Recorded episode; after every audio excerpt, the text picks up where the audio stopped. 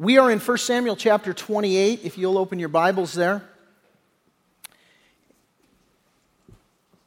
1 Samuel chapter 28. Last week we were looking at David, and David basically is running out of gas. He, you know, life sometimes is more uphill than downhill. You know what I mean? And, and a, a lot of times, you know, the Bible talks about how there's a way that seems right to a man but its end is the way of death. And, and this never seems more true to us, this struggle between our way and God's way, than when it's just been a long push, you know? And David has been in a long push. He's been seven years on the run from Saul. He's got another three years ahead of him, and, and just a long time to be under the gun and, and under trial. And, uh, and so David began to doubt God. And, and much like, you know, we begin to doubt God when we've been going through a trial. And, and what we saw is that his doubt uh, affected his belief, and we looked at, well, what we believe affects the choices that we make. We looked at how what we believe affects our children, and how what we believe affects ultimately our character. And this is what happened with David. He, he, he believed a lie. Uh, that he had to, you know, take matters into his own hand, walk by faith or walk by sight, not by faith, and so he chose uh, to do just that. He walked into enemy territory. He aligned himself with the Philistines, uh, the enemies of God. And uh, this ultimately affected his children. Uh, and, uh, and ultimately, it affected his character. He became a common thief and a murderer. And you know, as a Christian, all you need to do uh, is to stop reading the Word, to, to stop praying, to begin hanging out with the Philistines in your life, and man, in no time at all, we won't recognize you. You know, and, and so this is, uh, uh, this is what David's going through. Now, thankfully, as we continue in the book and in the coming chapters, we're going to see that, that God is gracious and merciful to David and he brings him out of that season. And David's going to come into a, a, a place where he repents and he returns to the Lord, and God, you know, again, is using him to do great things. But today, uh, the, the focus shifts back to Saul. And so we're going to be looking at Saul in uh, chapter 28, uh, and we're going to see we're going to see today how Saul's poor choices culminated in, in death. And there's three particular things we're going to look at today. We're going to look at Saul set on a dead end course. We're going to look at Saul seeking dead counsel, and we're going to see thirdly Saul sorrowful unto death. Title of the message today: I see dead people. 1 Samuel chapter 28, beginning in verse 1. Now it happened in those days that the Philistines gathered their armies together for war to fight with Israel. And Achish, the king of the Philistines, said to David, You assuredly know that you will go out with me to battle, you and your men. David, having gone and hooked up with these guys, being where he's not supposed to be, he's now in enemy territory. And Achish is basically saying, Hey, you're a skilled fighter, and you're going to go with me. You're going to, you're going to fight with me now. And so David, verse 2, said to Achish, Surely you know what your servant can do. And he certainly did know what David could do. David was a mighty man of valor, a mighty man of war. And Achish said to David, Therefore, I will make you one of my chief guardians forever. Now, this isn't going to quite work out that way, and we're going to see this in the chapters to come. But now the focus and the attention shifts to Saul. Now, verse 3 Samuel had died, and all Israel had lamented for him and buried him in Ramah in his own city. And Saul had put the mediums and the spiritists out of the land. Verse 3 is just setting the stage for what's about to follow. And so it's just saying now, you know, here's where it's at. Samuel, the guy that, that Saul had looked to to direct him, he's, down, he's dead and gone. Saul had put the mediums and the spiritualists out of the land as well uh, understand that, and we move on, verse 3 or verse 4. Then the Philistines gathered together, and they came and they encamped at Shunem. And so Saul gathered all Israel together, and they camp, encamped at Gilboa. The Philistines now, the storm clouds building, threatening for war. This is a very ominous thing. The, the attackers are at the gate, as it were. Verse 5 And when Saul saw the army of the Philistines, he was afraid and his heart trembled greatly. Um, it's interesting. Jesus in Matthew chapter 7, he told a parable. He talked about two men. He said these two guys built a house. One guy built a house on, on the rock. And he says another guy built his house on sand. And, and, you know, the, the parable, it's a it's an earthly story with a heavenly meaning. And, and you know, the, basically the picture is, you know, what are you building your life on? The rock being symbol, uh, you know, symbol of building your life on Christ. Uh, sand being the symbol of building your life on anything else. And so Jesus, in telling the parable, he says, so, you know, they both built their house. And he said, the rains fell and the floods came and the wind came and beat on that house now, of the house that was built on the rock, he said the, the rains fell, the floods came, beat on the house, and the house did not fall, for it was founded on the rock. But the man who built his house on the sand, the rains came, the, the, the, the, floods came, the, the wind beat on that house, and he said, and the house fell. And he said, and great was its fall. And uh, of course, the, the, the, whole, the, the whole idea there is look, what are you building your life upon? Now, one of the big takeaways from this, this parable that Jesus told was the fact that both men, both houses, endured the rains, endured the floods, and endured the heavy winds beating upon them. And again, the, the picture is in your life, you're going to face the storms that come against you, those storms, metaphorically speaking, that assail you. And you're not spared from it if you're a Christian, magically speaking. I mean, sometimes we think, you know, the Christian life should be like a country western song played backwards. I get my car back, I get my, my dog back, I get my wife back, and, you know, puppy dogs and butterflies, everything. It does not work that way. Some of you say, Amen. I know it. I'm living it this week. You know, it doesn't work that way. And so what happens is, is that you will face trials, you will face storms. The question isn't whether you're going to go through hardships.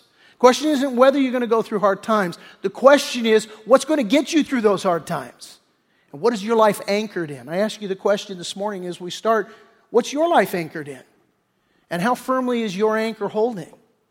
Jesus promised, if your life is anchored in Him, you will be held through the storms of life. Well, I tell you that because here we are with, with Saul, and Saul hasn't been anchoring his life in God. He hasn't been anchoring his kingdom in God. And now the storm clouds are building. He's facing the biggest storm he's ever faced in his life. And it is scary blanket time, man. He's just looking for a whoopee and some place to hide, you know? Things are, things are really, really dicey for Saul. so, Saul here, first point, he's set on a dead end course. The storms of life are coming. He hasn't trusted in the Lord. He's feeling the weight of a lifetime of bad choices. Now, for Saul, it didn't start off this way. You'll remember when Saul started off, he had the promise of God, he had the favor of God's people, he, he, he had God's provision in the attacks of the enemies uh, uh, that he had faced. And, and so, for the first couple of years of his reign, things went pretty good for Saul. But what happened was Saul began to get puffed up. He began to be prideful. He began to, you know, look at his own press clippings, believing his own press clippings, thinking he was all of that. And so now everything's going to his head. He's taking credit for the victories that he's having. He's building a monument to himself. And the straw that broke the camel's back was that God had told him to attack the Amalekites and to utterly destroy them. And Saul goes and he attacks the Amalekites. God gives him victory. And in his victory, Saul and his men decide hey, you know what? I don't want to destroy this. I want to take this from them. I want to take this for myself. And, and you know what? Rather than kill their, their, their you know, Agag, their, their, their ruler here, I'm, I'm going to keep him alive, you know, as a symbol of my power and my victory and all. And so Samuel, the prophet, shows up and he's like, What's going on here? Saul's like, Hey, praise the Lord. I did what God asked me to do. And Samuel's like, No, you didn't, because I can hear the sheep and the cattle, you know, there that you kept for yourself and all. And there's the king you're supposed to kill, and, you know, here he is, and, and all of that. And, and the text says that Saul kept everything, air quotes, that was good in his mind. But God had already called it bad. And that's a picture of us sometimes. So often, God tells us to, to, to destroy something. And by the way, you're going to see here in just a couple of chapters, Saul is going to die. Do you know who's going to kill him? An Amalekite. See, he was told by God to utterly destroy the Amalekites. And now what's going to happen is at the end of his life, he's going to lose it to an Amalekite. It's been said, be killing sin, or sin will be killing you. And so this is a picture that God says, this is, look, when he tells us to utterly destroy something, it's because he knows what's good for us. Well, Saul doesn't do that. And so Samuel says, You're out, man. Everybody out of the pool, you're done. Uh, God is going to replace you as the king because you haven't been faithful and, and, and all. And, and so he's lost God's favor, he's lost God's anointing. And as we've been going through the book from chapter 15 onward, what we've been seeing is where he started in victory and he started with God's favor.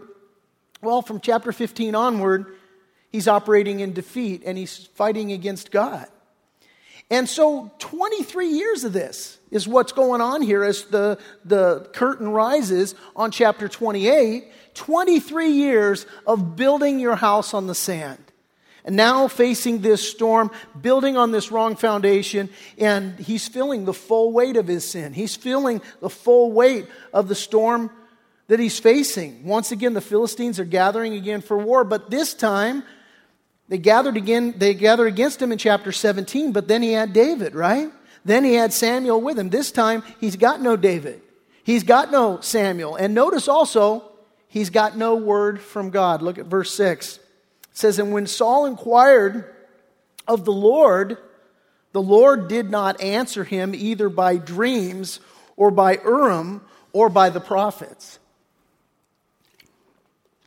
He's not hearing from God.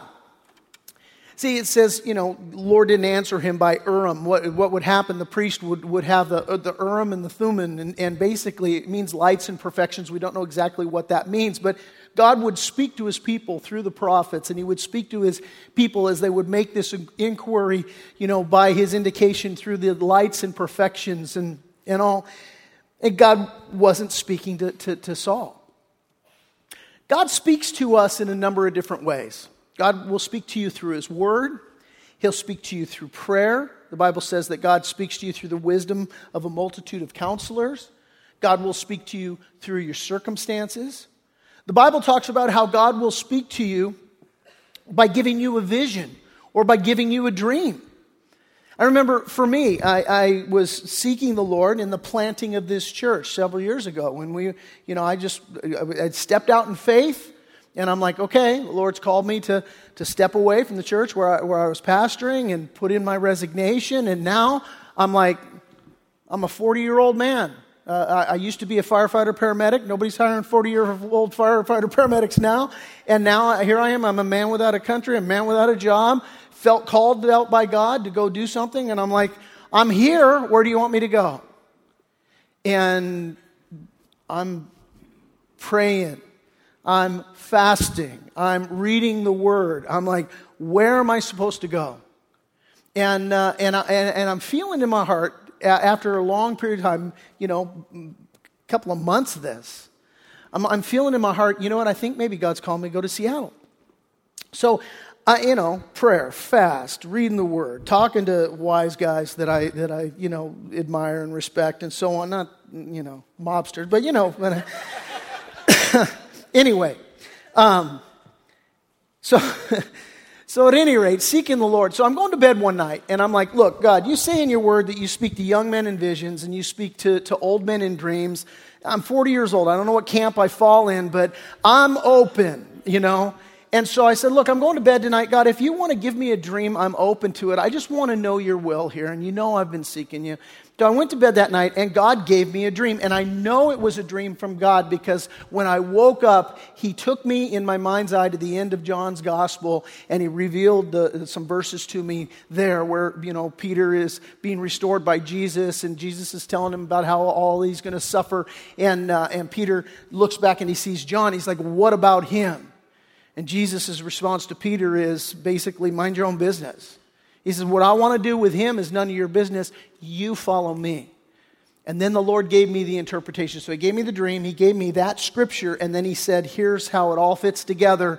If you go to Seattle, you're following a man. And I don't want you to follow a man, I want you to follow me. So I'm like, wow, cool. One of the coolest experiences I've ever had where God spoke to me. It was all for him to tell me no. you know? So i'm like okay. But then that led me to what god wanted me to do. So god speaks to us in a number of different ways. And and and so you know we we seek him and we want to be you know we want him to speak to us. But if you spend your life building on the wrong foundation building your own kingdom eventually god's going to stop talking to you Listen to what God said to, to the Israelites through the prophet Isaiah. He said, Behold, the Lord's hand is not shortened, that it cannot save, nor his ear heavy, that it cannot hear. But your iniquities have separated you from your God, and your sins have hidden his face from you, so that he will not hear. And this is the case with Saul. God won't hear him anymore. Now, as believers, sometimes we go through a season where God is silent, and it's not because God is, is you know, dealing with us as he's dealing with Saul here. Sometimes God is silent, you know, for a purposeful, constructive reason in our life. Sometimes He's silent because He wants to teach us to, you know, to, to trust Him, to walk by faith, to stand on His word, and to stand on His promises. You know, it's not unlike, you know, those that plant vineyards. They know, these farmers that will plant a vineyard, they will keep the ground on the surface purposely dry. And what they will do is they will water the trees deeply so that it forces their roots to go down. And so, yes, the, on the surface it's dry, but they do that on purpose because if the, if the roots don't go down deep, then when the storms come, those trees are going to be toppled. So sometimes for us, we go through a season where it's like, well, God, I, I, I don't, I'm, I'm not really hearing from you like I used to hear. I know I'm not in sin. I know that I'm not, you know, re- rebelling against you. I honestly, earnestly want to seek your will. Hey, listen, God wants your roots to go down deep. It's like that season that I was going through when I was going to plant this church. It was months of seeking the Lord. God wanted my roots to go down deep. And for some of you, that's the word that you needed today. Just to hear, trust the Lord. Stay the course. Take Him at His word. Don't let your feelings or your emotions steer you wherever they're going to steer you. No, just stay steady. Trust the Lord. Let your roots go down deep. But for Saul, what follows is, man, he won't, God won't hear him. God won't respond because, man, he's in disobedience. God has been trying to speak to him and he's been resisting him. And so, again, what follows, because God won't hear, because God won't respond, Saul, he turns to another source. So he goes from being set on a dead end course for the 20 so or so years that he's been on. Now God's done speaking to him. And so now we see Saul seeking dead counsel. Verse 7 Then Saul said to his servants, Find me a woman who is a medium, that I may go to her and inquire of her. And his servant said to him, In fact, there is a woman who is a medium at Endor. So Saul disguised himself and he put on other clothes and he went and two men with him and they came to the woman by night. What, what's with all the secrecy? Well, a couple of different things. First of all, God had expressly forbidden the Israelites to tinker around with mediums and spiritualists. We'll look at that more in a minute. But this is decidedly outside of God's will. And there was a time when Saul understood this and he ex- had expelled every, all the mediums out of the land. You know, we established that in verse 3, right? Uh, and, so there was a time when he had done this. So he wants to disguise himself because, you know, if he goes to a medium as Saul, they're going to be like, this is a sting operation. You're trying to get me. You, you got everybody else, and now you're trying to get. So he's disguising himself for that reason. He's also disguising himself because Endor is precariously close to where the enemy is amassing to attack them. So he doesn't want to be caught as, you know, the king of Israel, as it were. So he's disguising him. He's got a couple of guys with him. Goes there at night, and he says to this gal, Please conduct a seance for me and bring up for me the one I shall name to you. And then the woman said to him, Look, you know what Saul has done, how he's cut off the mediums and the spiritualists from the land. Why then do you lay a snare for my life to cause me to die. She's like, wait a minute, is this a sting operation? You guys trying to, you know, you guys narcotic agents here, you know, you're trying to bust me kind of deal. So she's real skeptical. And um, he says, verse 10, and Saul swore to her by the Lord, saying, As the Lord lives, no punishment shall come upon you for this thing. Well, isn't that big of you, Saul, being able to make a promise that God is not going to bring any punishment for this blatant sin against something that he has expressly forbidden? Right? This would be like you getting a bunch of guys together. Okay, we're going to rob a bank. Okay, Lord, we just ask for your favor and grace upon us. Let the getaway car drive smooth. And, and let, you know, it's just crazy. This is what's going on here. Verse 11 Then the woman said, Whom shall I bring up for you? And he said, Bring up Samuel for me. Now, when the woman saw Samuel, she cried out with a loud voice. And the woman spoke to Saul, saying, Why have you deceived me? For you are Saul. We don't know how she figured it out. We don't know what Samuel said or what it was, but all of a sudden she's like, Oh, holy moly, you're Saul, and I've just done this, and what is going on here? And the king said to her, Do not be afraid. What did you see? And the woman said to Saul, I saw a spirit ascending out of the earth. That word spirit, it means Elohim. It's a, it's a word for God. And it's not that she saw God here, but for her, you get the idea, you know, so often mediums and spiritualists and, you know, psychic network, they're all just a bunch of hooey and just whatever, charlatans. And, you know, so this, this is probably, she had some scam going on, and all of a sudden the real Samuel shows up. She's like, whoa, wait a minute, what is going on here? And, uh, you know, she, she's like, wow, I've, I've never seen anything like this before. And um, so I was like, what did you see? She's like, I don't know. I saw, like, you know, God coming up. Because to her, it is God. She's, she's just a fraud and a phony. It's not God. But, uh, but that's the word she uses. So, um, and so she said, I, I, I, he says, what did you see? She said, I saw an old man. Uh, an old man is coming up and he's covered with a mantle. And Saul perceived that it was Samuel, and he stooped with his face to the ground, and he bowed down. And now Samuel said to Saul, Why have you disturbed me by bringing me up? And Saul answered, I'm deeply distressed, for the Philistines make war against me, and God has departed from me and does not answer me anymore, neither by prophets nor by dreams. Therefore, I have called you that you may reveal to me what I should do. And then Samuel said, so why do you ask me, seeing that the Lord has departed from you and has become your enemy? That is just a really scary verse right there. It's like, what are you talking? God's already spoken. You're God's enemy. Why, you, why do you think I'm going to tell you anything different?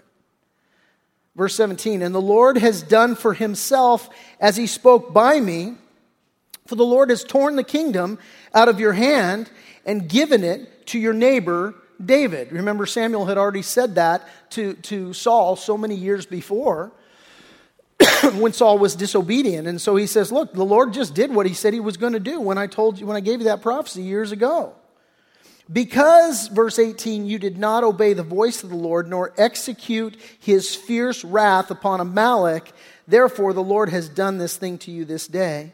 Moreover, verse 19, the Lord will also deliver Israel with you into the hand of the Philistines, and tomorrow you and your sons will be with me. In other words, he says, Tomorrow you're dying. You are going to die tomorrow, and your sons are going to die tomorrow. And he says, uh, the, the Lord will also deliver the army of Israel into the hand of the Philistines. So, Saul here is seeking dead counsel. Um, the Roman uh, philosopher Seneca said this. He says, If a man knows not what harbor he seeks, any wind is the right wind.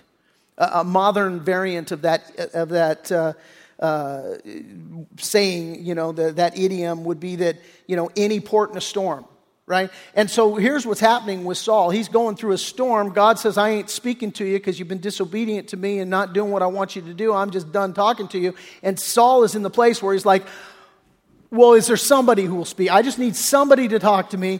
And, and so, you know, here he's built his life on sand, it's all crumbling down.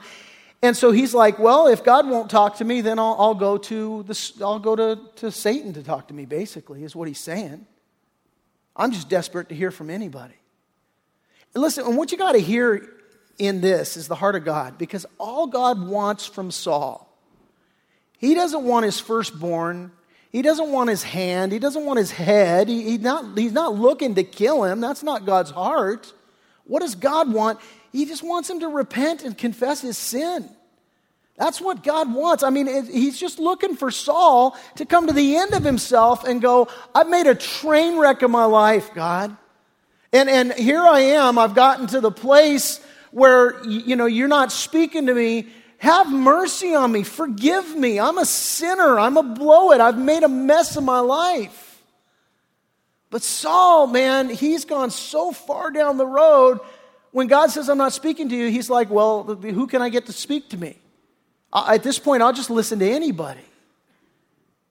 And listen, this happens to us. Listen, we get to the place to where if you start disobeying God, and God gets to the place where He's like, I'm done talking to you, and people, the Bible says that in the end days, people will heap up for themselves teachers who are going to tickle their ears. They've got itching ears. And they want to just hear whatever it is that floats their boat and supports them in their sin. And we see that today. There's no shortage of people. And right now, there's a real attack on the Word of God.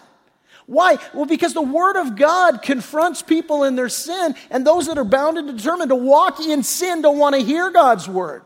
And so, what they're doing now is they're saying, you know what? The Word of God is the Word of God, and it's written without error, but you know what? Eh, you know, it's men that interpreted the Bible that, that wrote these things down, and these, are, are, these were right for their day and for their age, but we live in a different time and we live in a different culture, and so it doesn't apply to our culture like it applied back then.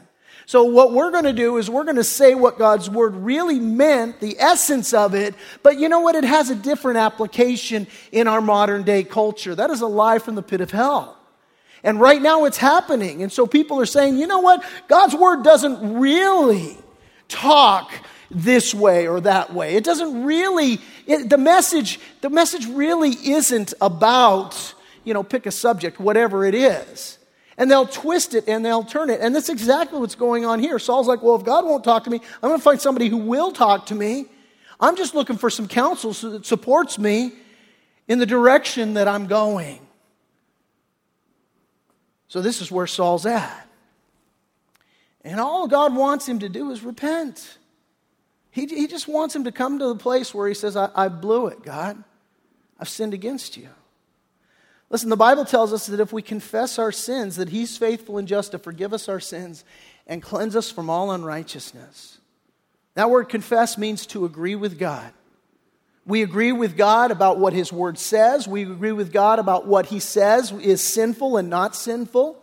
Listen, God isn't some cosmic killjoy. He's not looking just to make your life miserable, saying, you know, you can't do this, you can't do that, you can't do this other thing because He wants you to, you know, have to toe some magic line so He can just make you dance kind of thing. When He denies something from you, He knows that it's not good for you, it's going to kill you. And Satan has been attacking this from the very beginning in the garden when he talked to Eve. He's like, oh, he's not going to kill you. You do this thing, it's not going to kill you. God's just, he's just trying to keep you down, man. Because he knows that, you know, the moment you eat of this tree, you're going to become like him. You're going to be knowing good from evil. And God just doesn't, he just wants to keep you down.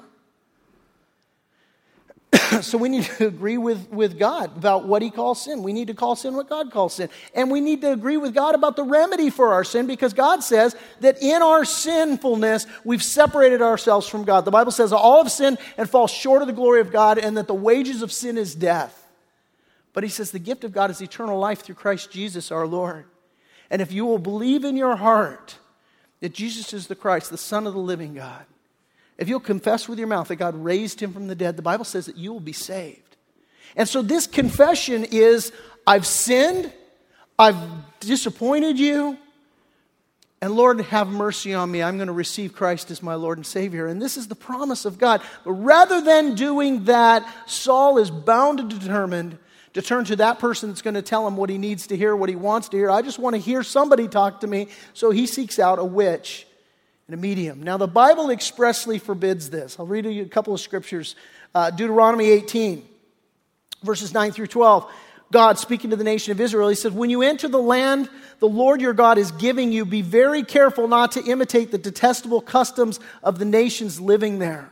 For example, never sacrifice your son or daughter as a burnt offering. Just real quickly, what they would do, a practice in this day, was they would worship the god Molech. Molech was god of sex. And the way they would worship this God was that they would have this bronze statue of Moloch and they would heat it up until the hands were glowing hot. And they would take newborn infants and place it there in the, the hands of Moloch. You say, that's detestable, that's barbaric. That's a picture of how we worship the God of sex today. And people take their newborn babies and they will abort them, and no, nothing has changed.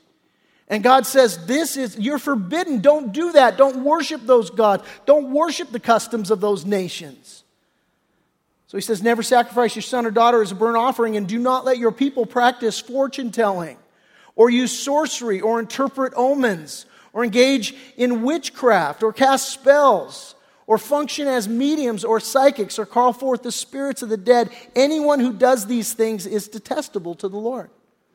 He says again in Leviticus 20, verse 6 if the person turns to mediums and necromancers, that word necromancers means ventriloquist, somebody who, you know, I'm channeling, I'm speaking, you know, for the dead.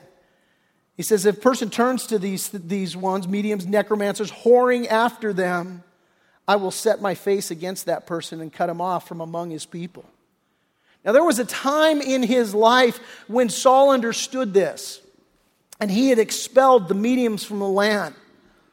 But at this point, man, he is so determined, he's so bound and determined to go on his own way that he's willing to talk to anybody who will speak to him that'll basically tell him what he wants to hear. now, let me just say this the occult is real, it is very, very real. I will grant you that there are many who, you know, the psychic network hotline that are a bunch of fakes and phonies. You know, it's like some guy goes to a psychic. Oh, I want to I want to talk to my dead brother. Oh, okay. Wait, wait, wait. Let me, let me. Uh, I'm getting a name. Let me get your brother's name. Uh, don't tell me. Uh, his name starts with an M. His name's Bob's Jones. Mister Bob Jones. You know, and, and there there are those that are just completely fake, phony. You know, whatever. But but the fact is, is that this whole realm of demonic, you know, activity and the, you know, what happens in terms of accessing it, look, it is very real. And you want to guard your heart and your mind in Christ Jesus. You do not want to open yourself up to what is a very dark and very real world. As a matter of fact, uh, John warns us about this in 1 John chapter 4. He said, Beloved, do not believe every spirit, but test the spirits whether they are of God, because many false prophets have gone into the world. So we need to be careful not to tap into this. Now, with this in mind, and just reading through the section of Scripture, there's lots of questions that come up. And this is a hotly debated section of Scripture. And so the questions kind of go this way. It's like, well, it says that Samuel came up. Where did he come up from? And, and the bigger question is is this really Samuel? Or, or is this a demon disguising himself as, as Samuel? And so, great questions, and depending on who you talk to in terms of, you know, Bible commentators, you'll get different answers. J. Vernon McGee is in the camp that, hey, no, this was not really truly Samuel, but this, this was a demon, you know, that was posing as Samuel. And you know, to support that argument, they'll take you to, to Luke's gospel, Luke chapter 16. Um, I won't have you turn there, but basically in Luke chapter 16, there's this discussion and, and, a parable basically that Jesus tells about this guy named Lazarus, not the Lazarus that he rose from the dead, although I think he used the name in the parable um, for that strategic purpose. Again, a parable is an earthly story with a heavenly meaning. Jesus in Luke chapter 16 tells this story about this beggar named Lazarus and then the, the rich man that, that whose gate he used to sit at. And he used to beg this rich man you know for can i just eat the crumbs off your table? you know and, and all. And, and jesus in the course of telling the, the story the, impl- the implication of the story is that the rich man just completely disregarded this man's needs.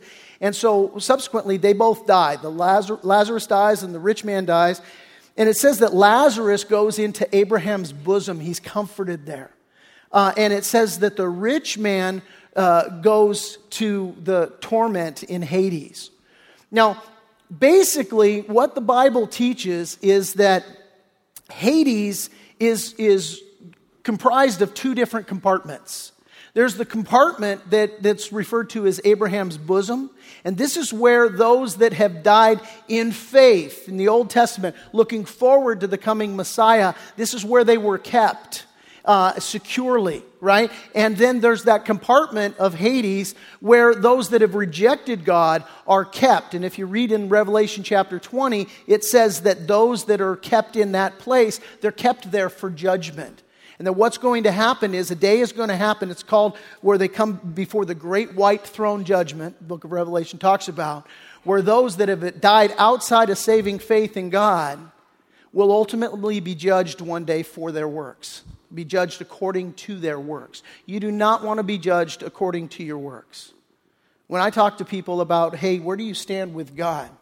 That's the, that's, that's the area I get to really quickly. Because what I've found is that there are people who say, oh, I believe in Jesus Christ. The Bible says that Jesus is the way, the truth, and the life. No one comes to the Father but by Him. And so the only hope of eternal life is to trust in God's atoning work for your sin and the person and the work of Jesus Christ. And, and so, what will happen is if you ask Christ to be your Lord and Savior, God will not judge you by your works, He's going to judge you by Christ's work. And, and that's the way you want to be judged. But in my experience, I'll talk to people and I'll say, listen, do you believe in Jesus? Yeah, I believe in Jesus. Okay, how do you know you're going to heaven? And their answer is basically, well, I hope my good works outweigh my bad works, basically. You know, and, and if that's part of your answer today, I gotta, I gotta caution you that you're not really trusting in Jesus if that's part of your equation. If you're like, oh man, I hope, you know, when I die, I die saving a burning building, a person from a burning building. Or I hope that, you know, I don't die, you know, in the middle of, you know, lusting after somebody, but that I'm doing something noble, you know, because, you know, it'll make a difference kind of thing. Or, or, and it translates in just the way you live your life, if, if that's the way you live your life, because there's some people who are like, well, gosh, you know, I'm, I've, I've yielded to temptation. I've fallen into sin, and I can't go back to God, and I can't talk to Him in prayer. I have no right talking to Him, praying to Him, because, you know, I was just in the midst of sin. That plays right into Satan's lie. Because he wants you to believe that your right relationship with God has to do with your works and your earning it and getting it right and so on. No, no. Your right relationship with God is because Jesus Christ died on the cross for your sin in your place. And that doesn't give you a license to act any way you want to. The Bible says it's His kindness that leads us to repentance. When we appreciate the fact that God loves me just because He loves me, and I'm saved because I've trusted in His work, and there's nothing that I can do to separate myself from the love of God, Romans chapter 8 says, well, then I just want to obey Him. I want to follow Him. I want to please Him. I want to work to fight against my sin nature. But so if you get to the place to where, okay, you know what, I'm, I'm saved by my works, I'm going to be judged by my works, well, then what happens for you if you die? Listen, you will go to Hades. You will go to that place of that holding tank, if you will. And when Jesus Christ comes to judge the living and the dead, because he is returning, as he's returning as a conquering king, those who are in that place will be judged by their works. well, what we have here, this, this, this idea, this question is okay, so, so look, it, was this really Samuel, and where did Samuel come up from? Well, you know, again, J. Vernon McGee, others, they say, well, according to, you know, this, this parable that Jesus told in Luke chapter 16, you know, you've got Lazarus, you've got the rich man. They go to they, go, they, they both go down to Hades, one in the compartment where he's in Abraham's bosom, or the other one in the compartment where it's a holding place. And then all of a sudden, the rich man, according to Jesus' parable, he's like, Oh, I'm in torment. Father Abraham, would you send Lazarus over here to dip his finger in some water and at least, you know, give me some relief? And Abraham's like, eh, You know, that's not possible. And there's a gulf between us. You know, one can't go to the other kind of thing. And, and so anybody from, from that part of Hades can't come over to this part of Hades and vice versa. And, and so, you know, not going to happen. And then the rich man says, I'll come back to that. And the rich man says, well, wait, so, well, can you at least go and warn my brothers? You know, can you at least go? Because I got brothers that ain't died yet. I don't want them to come here. Can you at least go and warn them? And Abraham's response to him is very telling. According to Jesus' parable, he basically says, ah, you know what? They're not going to believe, even if one rises from the dead. Now, I, this is where I think Jesus had a very particular and a good idea using this name Lazarus in his story, because the people, that, among others, that he was talking to were the Pharisees who had seen Jesus raise Lazarus from the dead, and yet they didn't believe. They wanted to kill Lazarus because they kind of undermined their, their plan. And so they're looking for an opportunity to kill this guy because it showed that Jesus had power to raise the dead, and that made him God, and they didn't want to accept that. And so he's like, and by the way, the larger implication of Jesus said they wouldn't believe even if one was raised from the dead was talking about himself. There's so many people that refuse. Jesus Christ rose from the dead. Most amazing fact in human history, one of the most well documented facts in all of human history, and people reject it. He says nobody's going to believe unless they, you know, even if they raise from the dead. So what J. Vernon McGee and others hang their hat on when they talk about, hey, was this really Samuel? And they say, no, it wasn't. Well, they use this parable as an example, and they use Jesus' words saying, Abraham talking to the rich man, saying, hey, there's a gulf between us, and one can't go to the other. Well, if you read the text very carefully, the gulf that he's talking about is the gulf in Hades between the, the bosom, Abraham's bosom, and, and this holding place for the judge, people, where people are going to be judged by their works. And, and so there are many other people, Bible commentators, who say, no, what happened and what we read about in 1 Samuel 28 is, is not a demon pretending to be Samuel, but it is in fact Samuel. And they will cite other biblical examples of when somebody from the dead has come and appeared to people that are living. And the, and the, the, the most significant example of that is, is the, the Mount of Transfiguration. When you, when you read about Moses and Elijah appearing to Jesus, Matthew chapter 17, Mark chapter 9, both tell the same story. And the disciples saw it. Here you have an example of someone who was dead who appeared to the living. And so, you know, there are many who fall into that camp. William MacDonald, G. Campbell Morgan, Warren Wiersbe, Chuck Smith, Adam Clarke, all notable Bible scholars who say this really, the plain explanation of Scripture is the best explanation of Scripture here. And the text says it was Samuel, calls him Samuel. It's Samuel. And, and, you know, it really, I mean, you can fall into either camp and it doesn't have to do with your salvation if you, if you want to believe it's a demon or if you want to believe that it's, it's God who actually does cause Samuel to appear. I think it's Samuel, personally. I think, he, I think this, is, this is him showing up. And then you ask the question, well, why? Why does God allow this? God's like I already said, I'm not going to talk to you. Why does God allow Samuel to, to show up and appear to, uh, to Saul when Saul's in disobedience? And I, I don't really know the answer to that question, but I like what Adam Clarke hypothesizes about it. He basically says in his commentary that this is a special mercy of God to give Saul time to make peace with his maker. So he tells him, Look, you're going to die tomorrow. Why don't you chew on that? Right? And, uh, and so maybe it is. But it's significant that it happens. And here's the thing. And, but one other thing I'd say about this, this idea of Hades and the explanation of it and this, you know, holding place and for, and because the Bible says that those who are in Abraham's bosom, the Bible teaches that Jesus, when he died, before he raised from the dead, that he went to set the captives, he went to set captivity captive. And, and so, you know, Acts chapter 2 says that Jesus went to Hades, but he didn't stay there. 1 Peter chapter 3, Ephesians 4 talk about how Jesus went to Hades to preach and to set the captives free. And, and basically, what, what, what happened is, is that when Jesus came, he went down, he went to the place of Abraham's bosom, and he basically showed up and said, Hey, all of you who died in faith, looking forward to the coming of the Messiah, here I am. And he preached to them. And then taking them out of that place in, in Hades, out of Abraham's bosom, taking them to be with himself. And by the way, those who were in that other compartment of Hades who had rejected him and they're there waiting for their final judgment day, he preached to them, but he didn't preach a message of salvation. He preached a message of judgment to them. You've rejected the Messiah, the true and the living God, the only one that can set you free from this place, and you've rejected me. And there will be a day when you're judged for all of eternity by your works. But the Bible says that for believers today, you're like, okay, so what happens when I die? Do I go to the Abraham's bosom? No. 2 Corinthians 5 says we go directly to the presence of the Lord. 2 Corinthians 5, verses 6 through 8 promises that we will go to be with the Lord when we die. And so Samuel, he comes up from Hades and he only has one thing to say to Saul. What's he say? You're all done. Paraphrase. That's you're done. You're done. There's nothing else I can tell you. Now, here's what I want you to get. You read in Revelation chapter 2 about the church of Thyatira.